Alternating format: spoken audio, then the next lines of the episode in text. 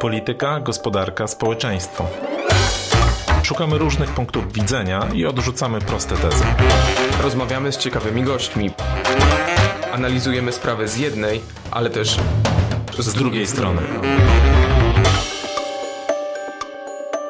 Tomasz Żółciak. Grzegorz Osiecki, a dzisiaj naszym gościem jest e, pan Marek Wójcik, pełnomocnik do spraw legislacji Związku Miast Polskich oraz sekretarz Komisji Wspólnej Rządu i Samorządu Terytorialnego. Dzień dobry. Dzień dobry panu, dzień dobry państwu. E, spotykamy się, e, ponieważ w mijającym tygodniu został opublikowany taki ciekawy raport naukowców y, pod auspicjami Fundacji Batorego, w którym, y, jak twierdzą, po raz pierwszy y, opracowano taką metodologię obliczenia indeksu samorządności. No, czyli de facto, mówiąc w uproszczeniu, to odpowiada, czy próbuje zmierzyć, ile jest samorządów w samorządzie dzisiaj w Polsce. No i tutaj te wnioski, e, jeżeli wierzyć autorom, są mało optymistyczne. E, ten indeks e, w 2014 roku wynosił 73,58%. W roku 2021, czyli w ciągu 7 lat, spadł do 56,68%.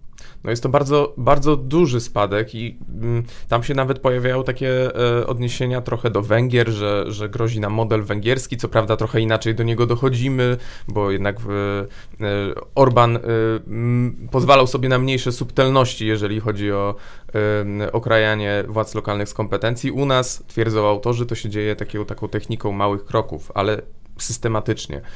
E, to jak to jest, panie Marku? Bo pan ma te, z jednej strony, no prawda, ogląd samorządowy, ale przy, z racji pełnionej przez pana funkcji, pan też wie, jak to wygląda po stronie rządowej.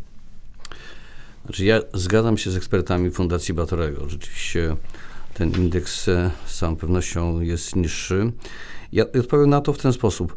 E, przy ogromnej dynamice, z którą mamy do czynienia, zmian cywilizacyjnych, to, że ktoś się rozwija, nie wystarczy. Dziś, jak się tylko rozwija, to znaczy, że się cofa. Trzeba się rozwijać dynamicznie. Jeżeli my w budowie samorządności nie otrzymujemy kolejnych impulsów rozwojowych, nie, nie, nie otwierają się nowe narzędzia, nowe, nowe mechanizmy prawne i finansowe, to się de facto cofamy. E, I my przez ostatnie lata, patrząc z tej perspektywy tego indeksu, rzeczywiście straciliśmy. E, właściwie mm, wciąż bronimy się przed e, taką centralizacją pojętą tak trochę inny, nietypowy sposób, zaraz rozwinę. Natomiast nie wykorzystujemy szansy, która, którą, którą nam dało 30 lat, pierwsze 30 lat samorządności, bo z jednej strony ta szansa to e, przekazywanie samorządom, które się sprawdziły. To myślę, że nikt nie, nie będzie w stanie e, tej tezy obalić. E, sprawdziły się w sytuacjach takich codziennych, bieżących, ale także kryzysowych, dlatego powinny otrzymać nowe zadania. Powinno się odważniej przekazywać samorządom zadania i uwaga, a samorządy z kolei powinny przekazywać te zadania w dół. Bo to nie chodzi tylko o to, żebyśmy jako wspólnoty samorządowe przejmowali kolejne kompetencje dotychczas realizowane przez administrację rządową, ale także, żebyśmy się dzielili tymi zadaniami w myśl konstytucyjnej zasady pomocniczości. Ale to jakie zadania na przykład?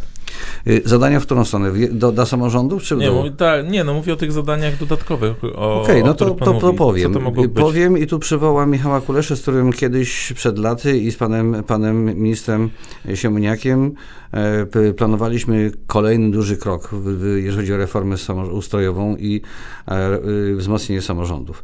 Z całą pewnością sporo e, sporo dróg zarządzanych dzisiaj przez Generalną Dyrekcję Dróg Krajowych Autostrad ma wymiar regionalny. Z całą pewnością media, i Państwo reprezentujecie, Panowie reprezentujecie media, w związku z tym też mamy o mediach, tak? Nie wiem dlaczego media regionalne, telewizja, radio nie miało być w domenie, w gestii samorządu województwa. Nie widzę po, dlaczego nie mamy wrócić do tego, że fundusze ochrony środowiska są autonomiczne i są zarządzane przez samorządy terytorialne, tak jak było przed, przed, przed, przed laty. Nie wiem dlaczego pewne instytucje, które no, dziś są w, domeną rządu. E, szczególnie w zakresie inspekcji e, nie miały być w gestii samorządów terytorialnych. E, odważnie powiem, ochotnicze chówce pracy, tak? Więc mhm. aż się prosi, żeby powiązać je z rynkiem pracy regionalnym, tak? Więc tu te instytucje, które dotyczą w tej chwili mnożące się, dotyczące chociażby w obszarze edukacji, młodzieży trudnej, tak? No, one stają się domeną resortu sprawiedliwości. A dlaczego? Tak? One są przede wszystkim po to, żeby edukować i wychowywać tę młodzież trudniejszą, tak? ale ona zasługuje na to, żeby być traktowana właściwie i my chcemy to realizować w ramach polityki oświatowej, naszej regionalnej czy lokalnej. E, I skoro tego dotknąłem, to trudno jest mi zaakceptować e, wyłączanie e, szkół na rzecz ministra rolnictwa, E, leśnictwa, e, szkoły artystyczne. Ja nie wiem, dlaczego mamy ten podział. Tak? Szkoły artystyczne prowadzone przez ministra kultury i szkoły prowadzone przez JST i jeszcze prywatne. Tak?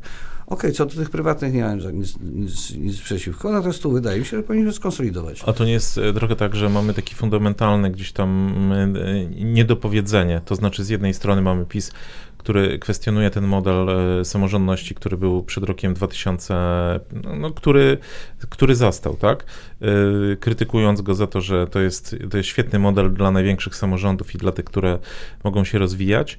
Z drugiej strony jakby wprowadza działania, które de facto ten model zmieniają, bo jak sobie weźmiemy 8 lat, to faktycznie no, wiele rzeczy się zmieniło, ale nie toczy się taka otwarta dyskusja, jakby jaki powinien być model docelowy. To znaczy, tu, tu nie ma takiej debaty pod tytułem, no okej, okay, z jednej strony mamy zwolenników y, daleko posuniętej samorządności, z drugiej strony mamy zwolenników jakby państwa unitarnego, takiego scentralizowanego i samorządu podległego i jakby toczą ze sobą spór dwie wizje, a mamy wojnę podjazdową. Pełna, pełna zgoda. Tylko muszę powiedzieć tak, że samorządy w, w, w, ustroju państwa to jest pewien element, tak? I kluczowe powinno być to, żebyśmy wiedzieć, dokąd my w ogóle jako państwo zmierzamy. Od tego bym zaczął, tak? To chodzi o to, żebyśmy budowali, nie wiem, podział terytorialny na przykład, tak? E, jako narzędzie do rozwoju państwa, do, do budowy państwa, jakiego chcemy. Więc kluczowe, rektorze, jest odpowiedź, jakiego chcemy państwa w ogóle, a potem do tego dobrać instrument. I to, jak ma działać samorząd, ma być narzędziem do budowy państwa takiego, jak chcemy. Pytanie, jakie my chcemy państwo, tak? No, to jest kluczowe. Tego, na to na razie odpowiedzi nie mamy, a jak będziemy mieli na nie, to także jeżeli chodzi o samorządy. Natomiast mm, to też trzeba powiedzieć uczciwie, że e, my po, po, po, na, na, na początku e, tej drugiej dekady XXI wieku rozpoczęliśmy pewne procesy wzmacniania. One, one były za wolne i to przyznaję. Tak? Nie udało się przekonać polityków do tego, żeby pójść krok dalej. Zresztą to jest taka sytuacja dosyć powszechna, że pojawia się jakiś problem, e, gaszenie takie fragmentaryczne, uważamy, że wszystko załatwione, idziemy dalej, bo następny problem się gdzieś pojawił, tak? Więc nie stać nas na odważne reformowanie. I ja tu przed chwilą powiedziałem o, o takich daleko idących propozycjach związanych z samorządnością. E, tym, tym zadaniom. Ja, ja pozwolę sobie jeszcze uzupełnić, bo ta odważna wizja dotyczy tego, co, co powiedziałem wcześniej. Przekazywanie także zadań realizowanych dzisiaj przez samorządy przedgminne mieszkańcom. Tak? To, to wzmocnienie jednostek pomocniczych, to wzmocnienie organizacji obywatelskich, które znakomicie realizują zadania publiczne. Tak? Więc powinniśmy przekazywać to dalej, dalej w dół, a nie tylko, że przygarniamy coś do siebie, tak, i teraz będziemy wspaniali, będziemy to robili lepiej niż dotychczas administracja rządowa. Tu chodzi o to, żeby też siedzieli z ludźmi. Natomiast rzeczywiście te ostatnie, mm, ostatnie lata e, przyhamowały, a wręcz odwrotnie, że tak powiem, e, cofają nas do e, czasów, które chcielibyśmy zapomnieć. E, tu się używa różnych argumentów, tak? chociażby to, co się teraz dzieje, jeżeli chodzi o konflikt, napaść Rosjan na Ukrainę. Tak? Się mówi, no, silne państwo to scentralizowane. To nieprawda. Tak? Proszę popatrzeć, co się dzieje w sytuacjach kryzysowych. Jak COVID, to samorządy. Jak trzeba pomóc Ukrainie, to samorządy i obywatele. Tak? Więc to jest twardy dowód. A to, to nie jest trochę takie jakby no, uniwersalne, yy, znaczy takie logiczne pełnienie ról, tak? No bo państwo nie ma instrumentu, żeby przyjąć milion osób naraz, tak? Może organizować to logistycznie, dostarczać samochody, opłacać, no taka jest jego rola. To spada na samorządy i to spada na obywateli, że poniekąd jakby na przykład ta kwestia z uchodźcami pokazała, jakie kto ma zadania w państwie w ogóle kto co może i no bo pamiętam jeszcze tą dyskusję, która się toczyła, kto naprawdę pomaga ukraińskim uchodźcom, tak? A myślę, że gdzieś tam pomagali wszyscy naraz, no każdy jakby według, zgodnie ze swoją rolą i możliwościami. Tak, to prawda. I dlatego wydaje mi się, że, że jeżeli ktoś myśli w Polsce, że jest w stanie zbudować przyszłość tego kraju bez udziału samorządów, to znaczy, że jak gdyby naprawdę nas oszukuje, tak? Więc tu i nie dlatego, że samorządy są wielkie tylko definitywnie to jest dobre narzędzie, zdecentralizowane, które powoduje, że ludzie, że angażujemy chociażby tak przy Ukrainie, naprawdę wszystkich Polaków, tak, o wsparcie. Bo, bo samorząd to są mieszkańcy, to jest wspólnota mieszkańców, to nie są władze samorządowe, tylko wspólnota mieszkańców. Więc to jest dobry sposób na to, żeby wszystkich obywateli włączyć w realizację zadań, e, także tych w sytuacjach kryzysowych. E, ja ciągle namawiam do tego, żebyśmy e, spróbowali wykonać odważny krok I to nie jest tylko tak, że, e, że my w perspektywie samorządowej myślimy o tym przede wszystkim przez pieniądze. Tak? Myślimy także przez zadania, przez naszą rolę, tak? bo my chcemy odpowiedzialnie przejmować kolejne zadania. I tu to jak paradoks, tak? bo e, mówi, się, no, to będą zadania silna ręka państwa, to jest silna ręka rządowa, a, a z drugiej strony, jak jest problem, to trafia się to, to, to, to do samorządów i my mówimy tak, my nie boimy się trudnych wyzwań. Dajcie nam szansę. Mam wrażenie, że taką trochę kwintesencją tego, o czym mówimy, y, czy przykładem y, jest y, no, ciągnąca się już od miesięcy dyskusja z MSWiA, samorządowców z, z tym resortem, odnośnie projektu ustawy E, dotyczącym ochrony ludności. To jest projekt, o którym e, wielokrotnie pisaliśmy, chociażby w Dzienniku Gazecie Prawnej. E, projekt, który, jak mówią jego krytycy, wpro próbuje wprowadzać quasi stany nadzwyczajne, czyli stan zagrożenia i stan pogotowia. Minister Wąsik, który prowadzi ten projekt, on tłumaczy, no właśnie tu się zderzają te dwie wizje, bo to jest dyskusja o tym, jak e, rozdzielić e, kompetencje i zadania w sytuacjach nadzwyczajnych, kryzysowych. I minister Wąsik e, pokazuje taką perspektywę, że no to chodzi tylko o przygotowanie administracji, żeby ona nie, nie podjęła tych przygotowań w momencie, kiedy klęska już nastąpi, tylko zanim ona do nas przyjdzie. I jako przykład podaję kwestię na przykład wysadzania wałów, tak? E, kto oglądał znany serial Netflixa, to wie, że tam była taka historia, że e, w małej miejscowości podwrocławskiej była dyskusja czy kłótnia o to, czy wysadzić wały, poświęcić tę miejscowość w imię ratowania większego miasta i że dzięki tej ustawie zwalnia się tego wójta z odpowiedzialności za podjęcie takiej decyzji. No ale z drugiej strony jesteście wy samorządowcy, którzy mówią, że no, no, właściwie nie wiem, czy jest tam coś, co wam się podoba tak naprawdę w, te, w tym projekcie, bo krytykujecie praktycznie jego fundamenty, uznając też, że ten podział nie jest do końca klarowny, jeżeli chodzi o te zadania. To, to dwie rzeczy tu, no, te dwie rzeczy zwrócę uwagę. Pierwsza to jest taka, że powtórzę się. Jeżeli ktoś uważa, że w sytuacji kryzysowej jest w stanie ją rozwiązać bez udziału samorządów, to źle życzy nam wszystkim. Tak, to jest pierwsza sprawa. Ja nie miałem wątpliwości, tak? Więc i, i e, szczerze mówiąc, nie cierpię, jak się opiera e, myślenie o, o, o, o, tym, jak rozwiązać określony problem na bazie mitu, przekonań pojedynczej osoby. Ale to, to ja dopytam, bo no. na, na, na, czy, czy, ten przykład, o którym Tomek powiedział, on jakby nie ogniskuje tego, że czasami faktycznie może być konflikt racji, to znaczy konflikt racji takiej lokalnej z może konfliktem być. jakiejś wyższej racji i wtedy no, no pytanie, y, czy powinny być mechanizmy, które tą y, rację wyższą są w stanie przyforsować. Powinny, tak? powinny być mechanizmy, które szanują również tą rację lokalną, tak? To, to, to na zasadzie konsensusu. E, ale ten, ale wrócę jeszcze do, do tego wątku, tak? że e, nie da się tego zrobić bez samorządów i mówię na bazie faktów, tak? Przecież myśmy już sytuacje kryzysowe przerabiali wiele, wiele razy i wszystko na końcu wracało do nas. E, jeżeli o tą ustawę, to musi być kompromis i ja muszę pochwalić też Ministerstwo Spraw Wewnętrznych i Administracji, czynię to z radością, E, że myśmy co do tej ustawy przeszli tą drogę od totalnej negacji i docieramy do dokładnie odwrotnie. Być może nawet skłoni nas do to, żeby pozytywnie ją opiniować. Dlatego, że po tamtej stronie udało się znaleźć jednak partnera, z którym, którym rozmawialiśmy, jak to najlepiej zorganizować e, po to, żeby rzeczywiście w tych sytuacjach kryzysowych problemu nie było. Jak pan redaktor pyta o to, czy ktoś powinien przesądzać. Tak, powinien przesądzać. E, natomiast myśmy po pierwsze o co walczyliśmy w tej ustawie, precyzyjnie rozdzielić zadania.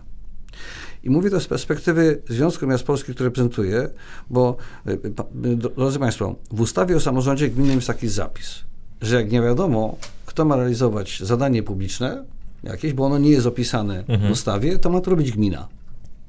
I teraz na początku przy tej ustawie spotkaliśmy się z taką sytuacją, że właściwie wszyscy mieli robić wszystko. Mhm. Nie było klarownego podziału zadań. No, więc w związku z tym wszyscy się będą nawzajem w sytuacji kryzysowej rozglądali, kto się za to zabierze. Tak? No nie może tak być.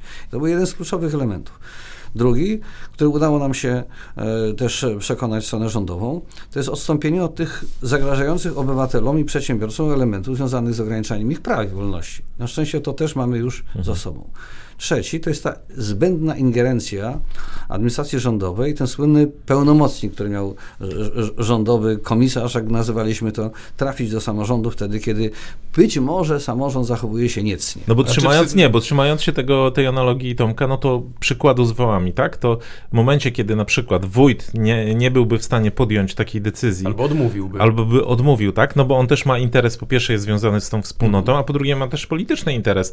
Je, jeżeli to zrobi, to pewnie już go nigdy nie wybiorą. To miałby się po, pojawić taki pełnomocnik, który podejmuje decyzje, wysadza te wały i tak. potem pytanie, I potem kto sprząta, jak rozumiem, tak? Pełnomocnika na szczęście już nie będzie w tej ustawie. To jest jedna sprawa i e, to też e, cieszę się, że tu strona rządowa się z nami e, na to, na to zgodziła. Pozostaje jeszcze kilkanaście wątpliwości różnych, także tych kompetencyjnych wciąż i też zgłaszamy tutaj te uwagi. Spotykamy się zresztą jeszcze dzisiaj kolejny raz w, w tej sprawie za kilka godzin w Ministerstwie Spraw Wewnętrznych Administracji. E, natomiast to jest, ta ustawa jest takim dobrym papierem lakmusowym, takim papierem lakmusowym naszych relacji z rząd, rząd samorząd e, i też jest takim dobrym przykładem tego, o, o czym dotknąłem, co dotknąłem wcześniej. Wiecie, my, jeżeli chodzi o ochronę ludności, to właściwie ja mam wrażenie, że od, od zakończenia II wojny światowej nigdy nie traktowali tego poważnie. Tak? Że tak zawsze to było takie, no, no niby się Wszystkie ręce na pokład. Mięśnie, i... Tak, oczywiście, ale tak naprawdę, e, no, no, no, jakbym zapytał Polaków, gdzie jest ich schron, mhm. tak? No to naprawdę sądzę, że na tysiąc może jeden będzie wiedział, tak? E, I, I, to jest dobry przykład, bo przy tych stronach też o tym rozmawialiśmy. E, trzeba wreszcie tę sprawę potraktować poważnie. Tak? Ponoć e, są skrajnie odbieżne, rozbieżne opinie. Jedni mówią, że 1,7% Polaków ma zagwarantowane miejsce w stronie, inni mówią, że w Warszawie wszyscy osoby przebywające w Warszawie mają miejsce w stronach. Tak? Typu metro. I być może tak. Tylko pytanie, czy władze Warszawy, czy zarządzający metrem wiedzą, jak to rozwiązać, tak? Czy rzeczywiście jest, są narzędzia i są przygotowane instrumenty, które powiedzą, stają pociągi, wszyscy rzucamy się, biegamy do metra i mamy czym oddychać. A to jeszcze chciałem zapytać, bo no, kręcimy się przy okazji tej ustawie, ustawy o trochę wokół ustroju. E, jak wygląda kwestia ustroju samorządów? Bo mm, mnie zawsze nurtuje, od iluś lat słyszymy z różnych stron e, politycznych, że tak naprawdę te powiaty to nie udało się powinno, się, powinno się je zlikwidować, tak? Ale z drugiej strony wszyscy to mówią, a nikt nie ma politycznej siły, żeby to zrobić. Tak samo jak czasami słyszymy takie zapędy, no to to będzie kolejne województwo, ale nie ma żadnego województwa. Jak, jak wygląda ustrój samorządowy, terytorialny? To po pierwsze, y, kluczowe dla nas jest to, żebyśmy byli autonomiczni, tak? To, jeżeli chodzi o kwestię ustrojową, to jest, to jest kluczowy element mieszkańcy reprezentowani przez władze samorządowe mają być autonomiczni. Mhm. I mamy mieć jak najwięcej narzędzi do realizacji zadań, nie jedno, które ktoś wymyśli w stolicy i wszyscy mają je, je kopiować, tylko jak najwięcej różnych narzędzi realizacji usług do wyboru. Mamy mieć y, dochody zdywersyfikowane, w tym jak najwięcej własnych. A co do, co do y, i gwarantujące możliwość realizacji tych zadań, Na, natomiast co do tych, tego podziału, on ma być pochodną tego, co, tego, jak chcemy, jaką chcemy mieć kraj, tak? To, to jest punkt wyjścia. Jeżeli chcemy mieć kraj, w którym społeczeństwo obywatelskie traktowane jest poważnie, tak? chcemy wykorzystać ten potencjał, to, to przekazujmy jak najwięcej zadań samorządom, jak najwięcej środków samorządom, tak?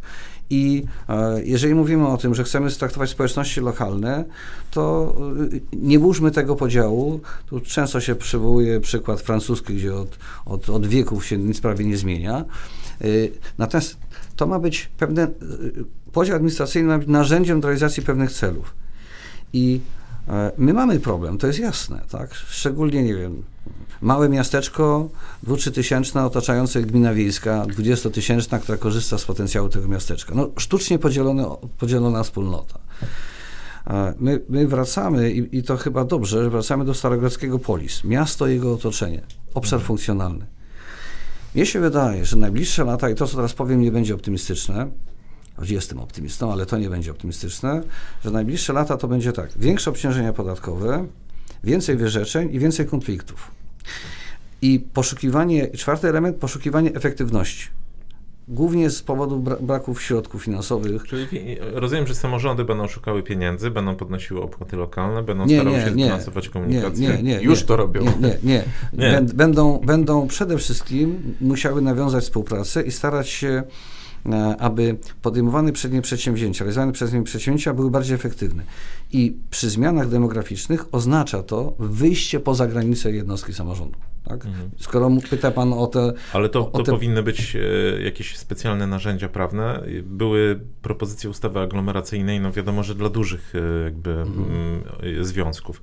Natomiast czy powinny być takie jeszcze jakieś inne instrumenty, na przykład dla tych samorządów, o których Pan mówił, tak? To w tej chwili jest bardzo jakby oczywisty proces w Polsce, że wielu mieszkańców wyprowadza się do, z miast do gmin tuż przy tych miastach no, y, i one są obciążane wtedy y, kosztami infrastruktury, różnymi kosztami, z kolei dostają dochody tych ludzi, a mhm. tracą na tym miasta. To znaczy, to jest tak, że, że muszę wziąć na zaszerzenie, bo jak powiedział Pan o aglomeracyjnych, to chcę bardzo wyraźnie powiedzieć, ustawa o obszarach metropolitalnych jest absolutnie konieczna, tak, trzeba tworzyć następne obszary, ale to nie, są, to, to nie jest y, przepis dobry dla miast tylko Mhm. Bardzo wyraźnie obszarów metropolitalnych. Popatrzmy na to, co już jest. Śląsko-Dąbrowska metropolia. Tam do udziału, do, do, do tego, żeby w niej y, uczestniczyć w jej pracach, dobijają się małe gminy z otoczenia, coraz, coraz szerzej, tak? No więc to chcę wyraźnie powiedzieć, tworzenie przepisów, które pozwolą na działanie mm, obszarów metropolitalnych w takim wymiarze, jakbyśmy chcieli, to jest dobrodziejstwo zarówno dla miasta centralnego do rdzenia, jak i otoczenia, tak, takie mhm. same. Druga sprawa to jest kwestia rzeczywiście budowania współpracy. Tak, potrzebne są dodatkowe narzędzia, które z jednej strony na przykład będą premiowały współpracę. Tak? Bo jak ja mam budować jakieś przedsięwzięcie, tak, kolejny akwapark, tak, to, to i, jestem małym miastem, to wiadomo, że ja tego nie utrzymam. Tak? Więc ja muszę znaleźć odbiorców moich usług. Tak? To, to, jest, to jest jasne. Jeżeli będę budował kolejną uczelnię, kolejną dużą szkołę ponadpodstawową, to ona wykracza poza, poza pojedynczą gminę. Więc mm, jeżeli będę realizował jakieś przedsięwzięcia dotyczące e, gospodarki odpadami, tak, nie, spalarnie e, i, i, wiadomo, że muszę zagwarantować, odpowiednią liczbę odpadów, które będę, będę, będę potrzebował do tego, żeby to było przedsięwzięcie efektywne. Więc pojawiają się różnego rodzaju obszary, zasięg może być różny w zależności od zadania, e, do, do których ja będę musiał docierać. Więc wydaje mi się, że, że to nas czeka i e, ta współpraca w obszarach funkcjonalnych dużych miast. Mm, jest tylko pytanie, czy my dojdziemy do tego w taki sposób, że nie trzeba będzie zmieniać podziału administracyjnego, i, i, i będziemy umieli współpracować, będziemy narzędzia, czy będzie jednak potrzebna ta zmiana, ta korekta. I chodzi o to, żeby tu się nawzajem szanować. Ja niestety muszę przywołać przepis, przykład nie najlepszy, e, słynnego Kleszczewa i podziału, e, podziału terytorialnego. Mm, przykład, w którym nie z powodów merytorycznych dokonano zmiany i ograniczono część tego, tej gminy Kleszczew, najbogatszej gminy, która, która się dzieliła z sąsiadami i chciała się dzielić jeszcze bardziej dochodami z sąsiadami. Podzielono i, i jaką mamy sytuację dzisiaj? Dzisiaj mamy złoże węgla brunatnego, które powinniśmy korzystać jak najszybciej, tam ponad 100 milionów y, y, y, ton tego węgla moglibyśmy szybko odzyskać, ale jest stop, ponieważ nie można tego zrobić po podziale administracyjnym przygotowania gminy Kleszczew do, do budowy infrastruktury, alternatywy do tego, co będzie w tym obszarze, jak nie będzie węgla brunatnego, zostały brutalnie y, y, zatrzymane. Tak? I teraz i elektrownia, i kopalnia mają problem, tylko dlatego, że ktoś pośpieszył się z podziałem terytorialnym zupełnie niepotrzebnie. Nam się udało, tu podam przykład jeszcze inny, drugi, gdzie też miało dojść do podziału terytorialnego i w ostatniej chwili udało się go odroczyć, dzięki czemu można było zbudować, e, zbudować ciepłownię e, dla miasta i, y, i, i dla sąsiednich, sąsiednich gmin zresztą także. W porę udało się zatrzymać tu wspólnie, tu chwalę akurat stronę rządową, w tym przypadku się dogadaliśmy y, i nie doszło do, do problemu, że duże miasto w Polsce nie miałoby ciepła przez kilka następnych, następnych lat. Więc ostrożnie z tym podziałem terytorialnym, chociaż nie można tego powiedzieć, trzeba to powiedzieć, miasta się rozlewają. Już gdyby zlikwidować te te y, y, y, tablice informacyjne, to ktoś, kto trafi w ten obszar, naprawdę nie będzie wiedział, gdzie się skończyło miasto. No tak, tak. Warszawa wieś, się wieś zaczyna... To, wieś to już nie wieś. Warszawa się no, zaczyna pewnie jakieś 15 km przed granicami miasta. Dlatego nas, nas czeka podział na przykład, jeśli chodzi o dochody jednostek samorządu terytorialnego, na oddzielenie tych gmin tak zwanych wiejskich, które są pod dużymi miastami i tymi, które są 100-150 km. To zupełnie inny świat. To skoro padło słowo dochody, to porozmawiajmy, Panie Marku, o, o kasie samorządowej, bo e, w międzyczasie otworzyłem sobie e, taki tweet e, z 30 marca, wytworzony przez analityków banku PKO. I oni piszą tak. Ostatni kwartał 2022 nie był dla samorządów zbyt dobry. 9 miliardów złotych nadwyżki zamieniło się na 8 e, miliardów deficytu. Sądziliśmy, że wyjdą raczej na zero. Pogorszenie ich kondycji finansowej to skutek obniżek stawek PIT, wzrostu kosztów, inflacji, nowych wydatków, np. na uchodźców. E, jeżeli chodzi o inwestycje samorządów, to po raz pierwszy przekroczyły 60 miliardów złotych, więc tutaj jest jakiś powiew optymizmu, ale zauważają analitycy PKO, e, w ujęciu realnym ich wzrost nie jest imponujący. Obserwujemy raczej długoletnią e, stagnację, a w roku 2024 e, wręcz grozi nam luka inwestycyjna w związku z opóźnieniem uruchamiania nowej perspektywy unijnej. Jest takie ryzyko. No, brzmi to bardzo, bardzo pesymistycznie. Może na wyrost. Znaczy, nie, nie na wyrost, tylko muszę jeszcze dodać do tego komentarza ekspertów y, banku. Y, jeżeli mamy inwestycje samorządowe, to po trzech kwartałach mieliśmy zrealizowanych 29 miliardów, zaplanowane mieliśmy prawie 90 miliardów. Zrealizowaliśmy 59,8. Mhm.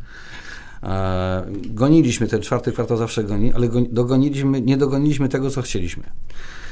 I y, te inwestycje są moim zdaniem kluczowe. To ja nie mam cienia wątpliwości, że musimy inwestować po to, żeby, żeby gosp polska gospodarka się rozwijała, żeby nie powstrzymać tempo rozwoju. I, i, i taki rządowy dokument strategiczny, strategia odpowiedzialnego rozwoju, y, znajdujemy w nim zapis, że polska gospodarka dobrze funkcjonowała, inwestycji publicznych musi być za 700, nie, nie, przepraszam, łącznie, inwestycji musi być za 750 miliardów. Jest konkretna kwota. W ubiegłym roku zbliżyliśmy się do 500 miliardów. Mhm. No, czyli jednak nam trochę brakuje. My po stronie samorządowej rzeczywiście, jeżeli chodzi o inwestycje, chcemy je realizować, rozumiemy, że to jest e, potrzebne i, i zgłaszamy się. Prosimy o to, żebyś, żeby, żebyśmy mieli możliwość realizacji inwestycji, bo ona napędza gospodarkę. To jest jasne. Tu nie ma wyjścia. Tyle tylko, że podam przykład. Jeżeli z 354 miast, które zrzesza Związek Miast Polskich, 351 na ten rok 2023 zaplanowało deficyt. To oznacza, że na bieżące wydatki, nie żadne inwestycyjne, na bieżące wydatki brakuje nam dochodów bieżących. Nie ma. Czyli my nie mamy żadnej możliwości realizowania inwestycji rozwojowych. E, jeżeli jest taka sytuacja, no to trudno się dziwić, że, że, my, że nasze, nasze inwestycje nie idą w górę. Najbardziej mnie martwi tu w tym przypadku coś, co y, y, związane jest z cyklicznością. Więc my nie możemy się zatrzymać w procesie inwestowania. E, nie możemy mieć takich sygnałów, że uwaga, nie przygotuj następnej dokumentacji, na którą wydasz miliony, jeżeli to jest jakaś inwestycja sieciowa. Radni ci powiedzą, panie prezydencie, pan chce tu milion czy dwie na, na, na przygotowanie dokumentacji, a nie wiadomo, czy będziemy miał to pieniądze, to zróbmy coś za te dwa miliony tu i teraz, tak? Yy, przeznaczmy to na, na ratowanie bieżącej sytuacji. E, I dlatego między innymi się dopominamy, żeby strona rządowa zagwarantowała, na przykład uruchomiła kolejną transzę tego inwestycyjnego Polskiego Ładu. Tak? E, to, jest, to jest jedno. E, druga sprawa to jest wszystko to, co się dzieje wokół środków europejskich. No, największym naszym zmartwieniem w samorządach jest to, że oceniamy, iż strona rządowa robi wszystko, żeby tych środków do nas nie trafiły, żeby one nie trafiły. Mówimy, rozumiem, nie tylko o, tych KPO, ale tak, tych tradycyjnych z Funduszu Spójności. Tak jest, oczywiście, to jest dokładnie to samo. Jeżeli chodzi o, o Fundusz Spójności, także Polska nie spełnia wymogów karty praw. Yy, zaczęło się to od strategii lizbońskiej i, i, i, i, teraz wciąż mamy z tym problem. Ale sądzi pan, że jakby Bruksela pójdzie na tyle daleko, że nie wypłaci, no nie wiem, z poślizgiem, bez poślizgu, ale nie wypłaci tych pieniędzy, no na jesieni się przekonamy pewnie o tym. Kiedy będą pierwsze wnioski opłatne? To znaczy jest tak, że my nie możemy ryzykować. Jeżeli my mówimy o tym, że to jest kwestia kilkuset miliardów złotych, tak? no to trzeba dodać razem y, te 76 i tu y, wychodzi nam y, prawie 700 milionów, miliardów złotych. To jest ryzyko, to, to jest za duże ryzyko, za duża skala ryzyka, żeby je podejmować. E, I oczywiście w tej chwili to się odbywa tak, że, że do nas trafiło około 5 miliardów złotych w tej chwili. To jest po 1,5% na tą pomoc techniczną, tam mhm. parę zaliczek. Tak. tak. nic więcej, ale nic więcej już nie trafi. I teraz jest, my, my, nie możemy ryzykować, tak, że e, rozkręcimy inwestycje, a potem nie będziemy mogli je zrealizować. My musimy mieć gwarancję tych środków. E, I dla nas w samorządach to jest gigantyczny problem. Jak podejść teraz do planowania tych środków europejskich, E, jak nie zatrzymywać się w rozwoju, kiedy z jednej strony nie mamy środków własnych, z drugiej strony tego wsparcia zewnętrznego e, europejskiego na razie go nie widać. Jeśli dobrze liczę, to do zakończenia procesu wdrażania KPO zostało 1260 parę dni. Tak, tak. E, w związku z tym na wszystko, na zorganizowanie konkursów, zamówień publicznych, na zrealizowanie projektów. I tak? na, na, wydanie pieniędzy przede tak, wszystkim. Do 31 tak? sierpnia 2026 roku mamy to zrobić. No, to jest jedna sprawa, ale z KPO. Ucieszyłem się, że ponoć ma być weryfikacja KPO. Dostaliśmy zaproszenie, ma być weryfikacja KPO. Ale ja przy okazji KPO mówię tak, no, nam są potrzebne środki, nam są potrzebne pieniądze na rozwój, e, dlatego że zweryfikujmy też te KPO w zakresie skali środków, które chcemy pozyskać. Jeżeli my potrzebujemy, i w tej chwili to się dzieje, e, emitujemy obligacje i koszty, koszty tej emisji sięgają blisko 10%, tak, to, to przecież to może poszerzmy nasze KPO i sięgnijmy z funduszu pożyczkowego, gdzie koszt pozyskania pieniądza będzie znakomicie niższy. No właśnie tak? piszemy o tym, że chcemy ten fundusz wyczerpać do końca, ale to ja chciałem zapytać, mm, może tak powoli kończąc, o taką, o taką rzecz, no bo na ile w tym wszystkim jakby y, będą grały rolę obok tych funduszy unijnych, fundusze rządowe, bo widzimy, że rząd od kilku lat faktycznie zwiększa bardzo dofinansowanie i jeżeli chodzi o wasze dochody, znaczy o dochody samorządowe, to jakie tutaj są konieczne kroki, żeby je ustabilizować? Bo przed 2015 rokiem mieliśmy de facto taki model, w który działał, no, samorządy działały głównie na, do, na dochodach własnych. Oczywiście była subwencja oświatowa, no, tego typu rzeczy, gdzie jakby państwo opłacało zadania, do których i tak potem samorządy jeszcze dokładały, ale w tej chwili w przeciągu tych dwóch lat, znaczy dwóch kadencji PiSu, widzieliśmy przejście w tym modelu od y, zmniejszania roli udziałów własnych, a zwiększanie roli środków centralnych, takich dystrybuowanych przed, przez budżet, co oczywiście przekładało się na to, że na przykład y, większe dofinansowanie, relatywnie większe dofinansowanie dostawały mniejsze samorządy niż te większe. To znaczy, no, jest takie polskie przysłowie, że darowanemu koniowi się w zęby nie patrzy, ale ja patrzę w zęby. I my dziękujemy, że są te pieniądze, ale to się odbywa na zasadzie, że zabieram wam, wam dużo, oddajemy wam mało, jeszcze do tego macie nas całować po rękach, tak? Y, y, a do tego jeszcze ma to być się odbywać na tej zasadzie, że tak, naprawdę e, nie wiadomo, kto e, dostanie te pieniądze. Być może najlepszą metodą, żeby je dostać, jest to, że trzeba być przychylnym e, i nie ośmielić się krytykować, że ktoś robi coś źle, być grzecznym, potulnym, iść w przysłowiowym stadzie. Ja przypominam sobie, kiedyś rozmawiałem, byłem ministrem spraw wewnętrznych administracji który opowiedział mi historię, to jest odległa kwestia, jak był e, w Komitecie Centralnym PZPR-u. I mówił, towarzysze wojewodowie do mnie przyjeżdżali, mówią, no bo towarzyszu sekretarzu, e, my chcemy zbudować most. Zadzwońcie tam do towarzysza e, ministra infrastruktury. No i e, towarzysz wojewoda mówi, no co miałem temu towarzyszowi powiedzieć? No przyjeżdżał nysą napakowaną e, śliwowicą i kiełbasą, jechał do tego ministerstwa, wchodził do ministra, ja oczywiście do niego zadzwoniłem. No, no, no co ten minister miał zrobić? No, bał się mnie, bo ja byłem w KC, w związku z tym e, pieniądze na most były. I opowiadam o tym, bo ten sam, ten sam były minister spraw wewnętrznych administracji mówi mi, a przecież wy robicie dzisiaj dokładnie to samo. Tak? Ja się bronię, że no nie robimy to, nie jest tak. No, no dobrze, nie jest tak, bo nie jeździcie nysą czy żukiem i, i, bez kiełbasy i bez wódki, ale robicie dokładnie to samo. Jeździcie i, e, cały te, i klankujecie. Opowiadam o tym, bo to niby, niby żartobliwe, ale to jest, to jest nadzwyczaj poważne. Tak? My nie chcemy być, nie chcemy klientelizmu. My chcemy być autonomiczni, chcemy mieć swoje własne dochody, e, chcemy, aby mieszkańcy sami decydowali o tym, co jest dla nich potrzebne, żebyśmy nie musieli e, w tej sprawie się, się prosić i to jest jakby kluczowe zadanie. Ja też chcę bardzo wyraźnie powiedzieć, że, że bo tu rozmawiamy o relacjach rząd-samorząd, ja po stronie rządowej zauważam wielu sojuszników samorządu. To też, żeby było uczciwe, tak? No, bo w tej naszej rozmowie nie zdążyłem o tym powiedzieć, a chcę im podziękować. A kto, kto nim jest właśnie, to może, żeby tacy, to wybrzmiało. Nazwiska, tak?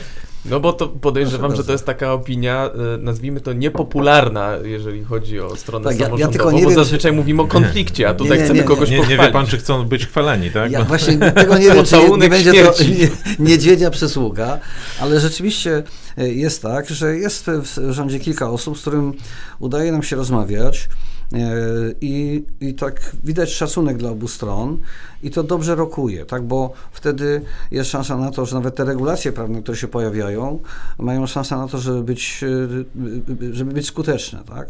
E, ja wymienię to nazwisko, bo jedno, bo z całą pewnością relacje między samorządem a rządem ratuje pan minister Paweł Szefraneker. Tak? To ja chwalę go wielokrotnie. E, zawsze po takim chwaleniu on mówi, że nie wiem, czy dobrze, dobrze e, się zdarzyło, ale ja, ja tu nie obawiam się, e, nie obawiam się mówić otwarcie o tym, co sądzę. I rzeczywiście ratuje te, te relacje, aż strach pomyśleć, co było, gdyby go nie było. Tak? To, to jest jasne. Natomiast nie tak powinno, to, to nie tak powinno wyglądać. Tak? To my mówimy o rzeczach poważnych i w tym przypadku przyszłość samorządności, przyszłość Polski nie powinna się opierać na relacjach z pojedynczych ludźmi. Tak? To, to powinno być systemowe, ustrojowo załatwione, a nie tak, że opiera się na, na paru osobach. Mm, ja, ja muszę z własnego doświadczenia też powiedzieć, że rzeczywiście mm, e, udaje się kooperować z, z, kilkoma osobami i często to są takie e, niespodziewane przedsięwzięcia.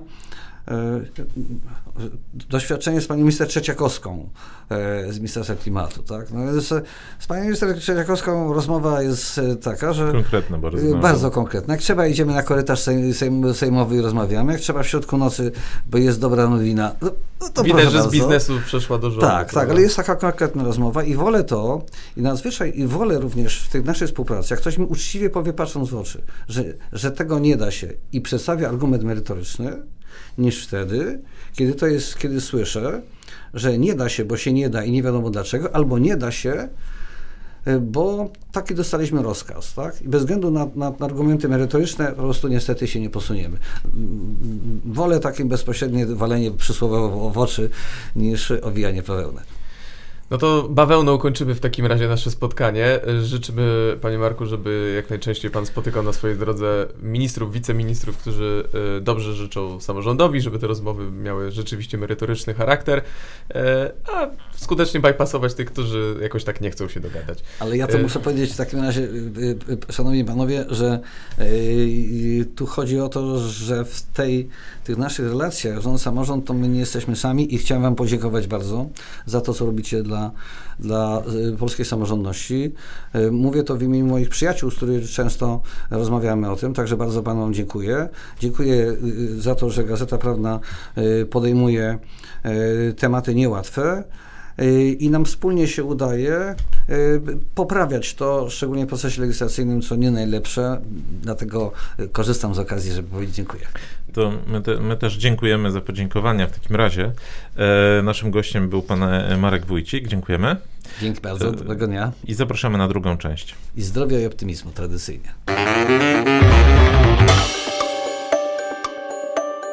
Witamy w części drugiej, w której porozmawiamy sobie o tym, w jakich nastrojach wchodzimy w okres wiosenny, e, w nastrojach oczywiście politycznych, e, no i generalnie jaki mamy stan gry, bo można odnieść wrażenie, że mamy czas takiego wyczekiwania trochę na, na jakąś zmianę, która do nas przyjdzie tak z zewnątrz i odmieni losy tego, y, tej politycznej rywalizacji, no bo na razie to wszystko wygląda tak trochę 50-50, to znaczy z jednej strony PiS, który przoduje w sondażach, ale cały czas nie potrafi sobie wykręcić tych wyników do takiego stopnia, żeby mógł mówić o, o większości. E, no i opozycję, która no cały czas jest jednak e, jakoś pokłócona, która cały czas nie potrafi wyjść z takim bardziej pozytywnym przekazem do swoich e, wyborców. I chcielibyśmy się tutaj też odbić od badań jakościowych, które przeprowadza regularnie sondażownia IBRIS, z którą współpracujemy jako Dziennik Gazeta Prawna, ale też w sondażach, które my zlecaliśmy tejże sondażowni w ramach takich regularnych cy cyklów badań. I co wynika z, te, z tego wszystkiego na ten moment, Twoim zdaniem? Mm, z tego wszystkiego mm, wynika taki, można powiedzieć w kilku zdaniach, że nam nastrój bohaterowie są zmęczeni. To jest pierwsze, bo jeżeli politycznie sobie zobaczymy mm, tą czołówkę, tak, czyli e, partie polityczne, ich liderów e, i to, co widzieliśmy jeszcze w zeszłym roku, no to zeszły rok w zasadzie cały, od wiosny do, do jesieni, to było takie wrażenie, że opozycja zmierza po władzę. E, ono wynikało i z sondaży, z sumowanego poparcia partii opozycyjnych, i e, z nastrojów takich w poszczególnych formacjach, i z tego, że na jesieni widzieliśmy w PiSie e, takie nastroje no, dosyć mocno, nie powiem panikarskie, ale przygnębienia, a z kolei w opozycji może nie triumfalistyczne, no ale w zasadzie takie, że już tam na, nawet była mowa o tym, kto będzie jakim ministrem czy wiceministrem.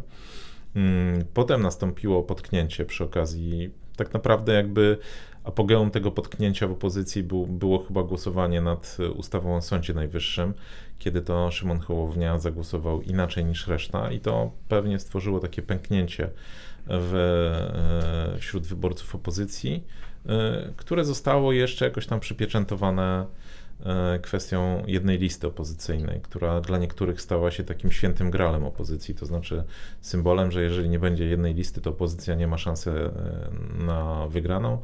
Z drugiej strony, dla wielu innych, e, dla, dla tych partii wyzwolenników, takich ugrupowań jak PSL czy, czy Hołownia, no tam wiadomo, że oni są, tam jest wielu przeciwników jednej listy akurat. I to jest taki znak zapytania. I teraz tak, przeszliśmy, przeszliśmy zimę, okazało się, że te problemy i to, to co jest ciekawe w badaniach e, Ibrisu, że no to, to, co się wydawało takim olbrzymim problemem, to już w zasadzie nie istnieje. Ciepła zima i ceny ogrzewania prądu. Może to będzie działało na dłuższą metę, tak? No ale węgiel był, tutaj takich problemów nie było. No i to jest pewnie jedna z, jedna z przyczyn potknięć opozycji, która wieszczyła tutaj jakąś katastrofę. No ale pozostał drugi problem i jakby to powoduje, że ludzie są wymęczeni, czyli rosnące ceny. One są dostrzegane e, przez wszystkich. E, możemy pewnie zaprosić do po, poświątecznego wydania, gdzie będzie materiał o tym, jak w oczach Polaków wygląda inflacja, czy ona rośnie, czy spada. Mogę tylko zaspoilerować troszkę, że jeżeli chodzi o na przykład wyborców obozu rządowego, to oni widzą ten problem inaczej niż wyborcy opozycyjni. To, to się powtarza, tak? Znaczy jest takie rozbicie. Natomiast to powoduje, że w tej chwili jest taki rodzaj nastroju wyczekiwania. Jakby miał jakoś, w jakąś metaforę to ująć, to wygląda to jak taka yy, skończyła się pierwsza połowa, gracze schodzą super zmęczeni z boiska po intensywnym meczu i o ile jeszcze e, w trakcie tej pierwszej połowy do pewnego momentu jedna strona prowadziła, no to potem e, nastąpiło coś w rodzaju takiego e, remisu i nikt nie wie, czym się ten mecz skończy. Wszyscy się teraz stresują.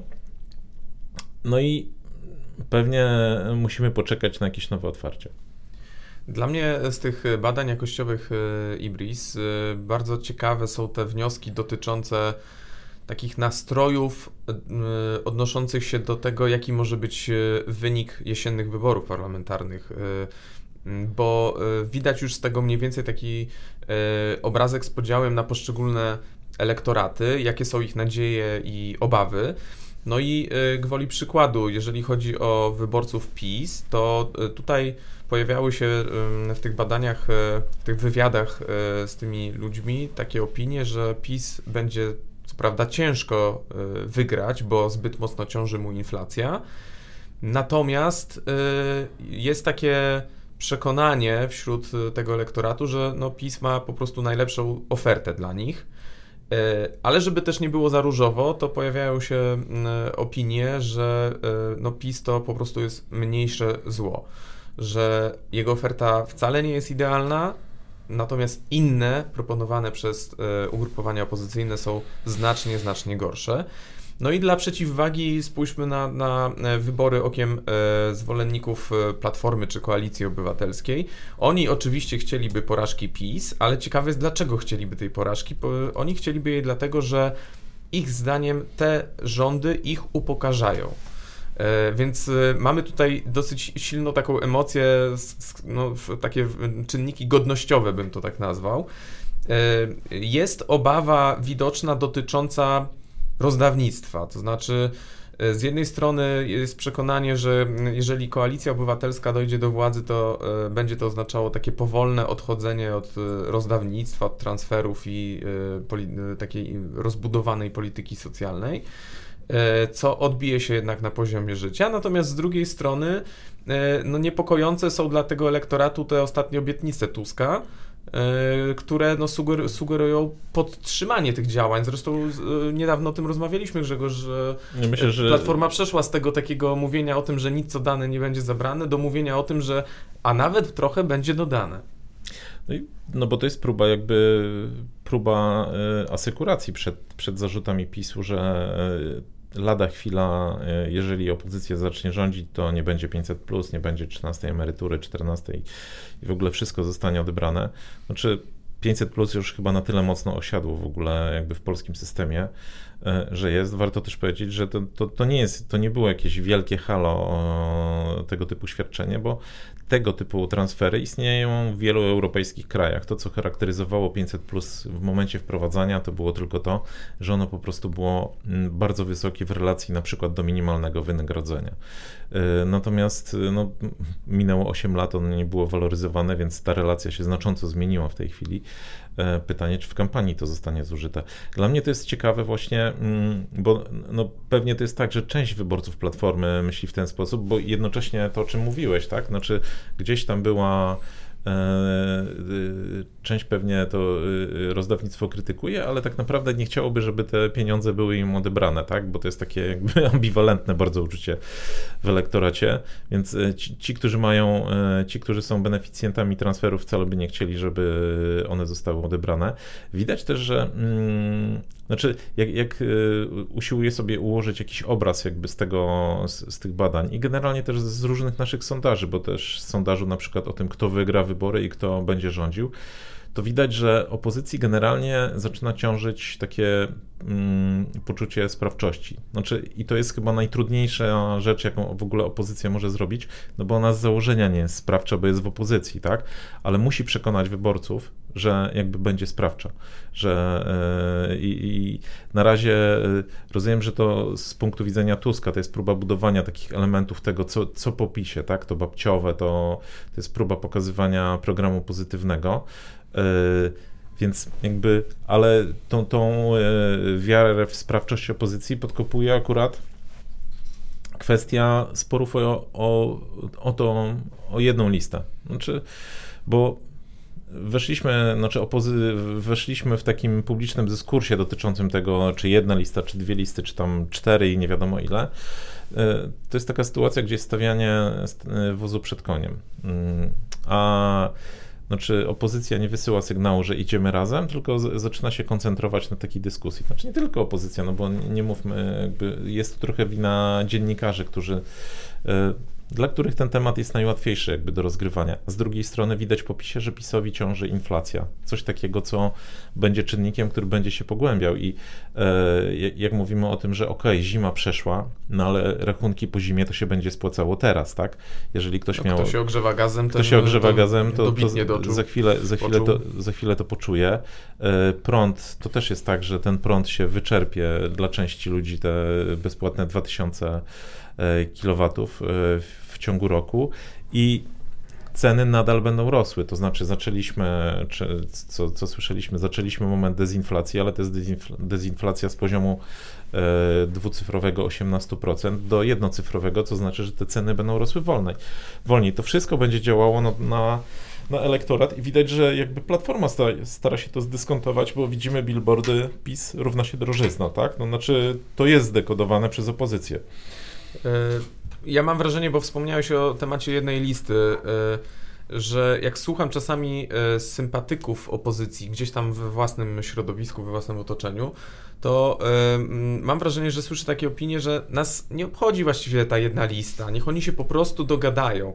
Czyli ja rozumiem, że elektoratowi opozycji, szeroko pojętemu, brakuje zmiany klimatu tej opowieści, że teraz mamy raczej opowieść o tym, że idziemy w jakiejś mierze osobno, bo się ze sobą kłócimy, bo w grę wchodzą jakieś ambicje liderów i tak dalej, a nie ma opowieści o tym, że idziemy w jakiejś mierze osobno, w dwóch lub trzech blokach, bo to taktycznie da nam najlepszy wynik, że to jest najlepsza taktyka na wygranie spis i że to da, pozwala stworzyć najbardziej uczciwą i rozległą ofertę. E, I wracając jeszcze e, do, e, do tego, jak wyborcy postrzegają kwestie nadchodzących elekcji, to tutaj największymi fatalistami są wyborcy lewicy, bo oni uważają z jednej strony, że lewica to będzie taka polisa ubezpieczeniowa, że jeżeli opozycja po wyborach wygra, to z lewicą na pokładzie nie będzie mogła zrezygnować z postulatów progresywnych związanych na przykład z LGBT czy aborcją. Natomiast e, jeżeli chodzi o te e, takie właśnie trochę defetystyczne wizje, podejrzewają Hołownię, PSL i Konfederację o skrywaną intencję paktowania z PiSem i uważają, że wybory skończą się tym, że PiS ma najlepszy wynik i w związku z tym albo tworzy gabinet mniejszościowy, albo będzie skutecznie przekupywał polityków z innych partii. No właśnie to, co jest ciekawe w tych badaniach, to to, że właśnie tam wyskakuje, że w zasadzie e, wśród e, tych wyborców różnych ugrupowań nie ma takiego jasnego przekonania w żadnej formacji, że ich formacja idzie po to, żeby rządzić. Znaczy każdy ma jakieś ale i każdy tam ma jakieś chwile zwątpienia. E, to, to też trochę pokazuje, że akurat w przypadku tych wyborów takie słynne powiedzenie Kazimierza Górskiego, że mecz można przegrać, wygrać albo zremisować, może być w 100% słuszne, bo możemy się też obudzić z takim wynikiem, w, w którym będzie 230 mm, do 230 teoretycznie. No i, i pytanie, co wtedy? Więc widać, że teraz jest jakiś taki moment przełomu. Ciekawe, na ile jakby politycy zdają sobie z tego sprawę i na ile wyciągną wnioski. No bo ja rozumiem, że po świętach wielkanocnych będą nas czekały takie dosyć intensywne dni. Bo z jednej strony w partiach opozycyjnych będą musiały już zapadać wtedy decyzje, dotyczące list wyborczych, to znaczy wóz albo przewóz, e, bo no, pewnie do czerwca powinno się to wszystko poukładać, a jednocześnie czerwiec będzie takim gorącym miesiącem, no bo PiS szykuje, zdaje się, dużą konwencję programową. Pewnie to samo będzie robiła Platforma, bo partie będą chciały wrzucić swoje menu e, przed wakacjami, po to, żeby no, Zostawić nas z tymi tematami. żeby to się dyskusji. utrwaliło, tak? I żebyśmy weszli w jakąś taką e, z, z głową, e, z wizją tego, co one chcą e, zrobić po wyborach i jak sobie wyobrażają Polskę po tych wyborach. E, Czyli jesteśmy w oczekiwaniu na jakiś punkt zwrotny. E, Na, na dzisiaj chyba możemy powiedzieć, no właściwie dziennikarzowi nie wypada tak powiedzieć, ale faktycznie tak jest, że wiemy, że nic nie wiemy, a co się stanie, czas pokaże. To takie truizmy, które są wyjątkowo adekwatne do opisania mm, stanu politycznej gry e, w tym momencie. Zobaczymy oczywiście, co będzie się działo w kolejnych tygodniach i miesiącach.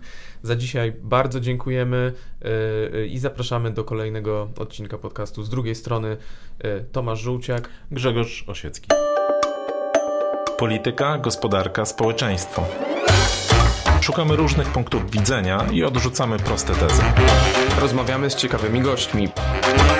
Analizujemy sprawę z jednej, ale też Z drugiej strony.